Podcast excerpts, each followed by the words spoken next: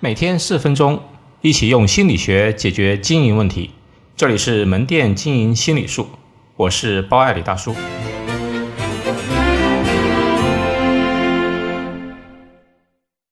假如你是维密天使，当你看到女装品牌维多利亚的秘密的模特们披着她们如丝绸般柔顺的长发，目光犀利，动作飘逸的展示她们像有花边的内衣的时候，什么感觉？非常性感，非常漂亮，摄人魂魄。但仅仅是漂亮就会诱发你去买它的东西吗？实际上可能没那么简单。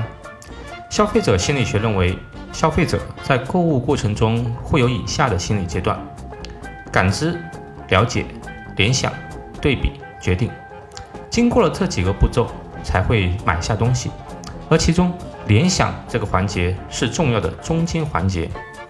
当你看维密秀的模特，不仅里面的模特身材好，重要的是它是一个走秀的场景，里面的女孩个个非常阳光、开朗，充满笑容，显得自信得体，将自己的美丽和魅力尽情释放。每个优秀的模特才有资格获得天使之翼。所以，维密的宣传不仅是聚焦模特的美丽，更重要的是它是营造一种联想。和场景感，它真正激发的是你的自我意识，就是会想象及渴望自己在那个场景的时候的样子。也许现在的你还不够漂亮，也许现在的你还不够自信，也许现在的你身材还不够好，这都没有关系。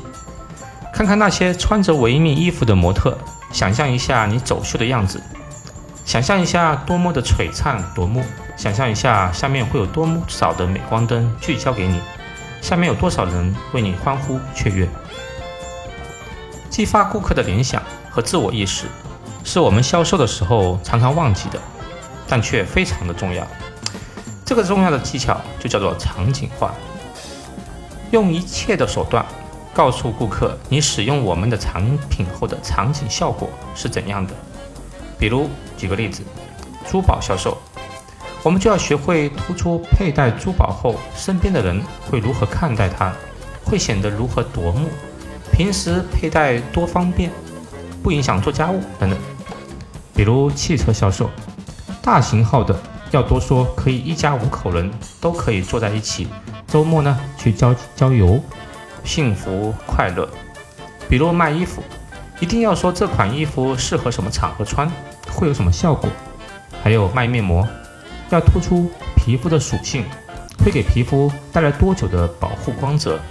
平时运动完晒完太阳也没有关系。总结一下，销售中我们要学会运用场景化的技巧，激发顾客的联想，从而产生自我意识，最终促使顾客做出购买决定。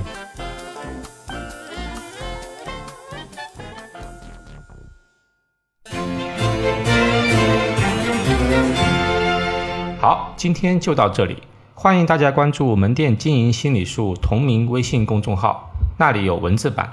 谢谢。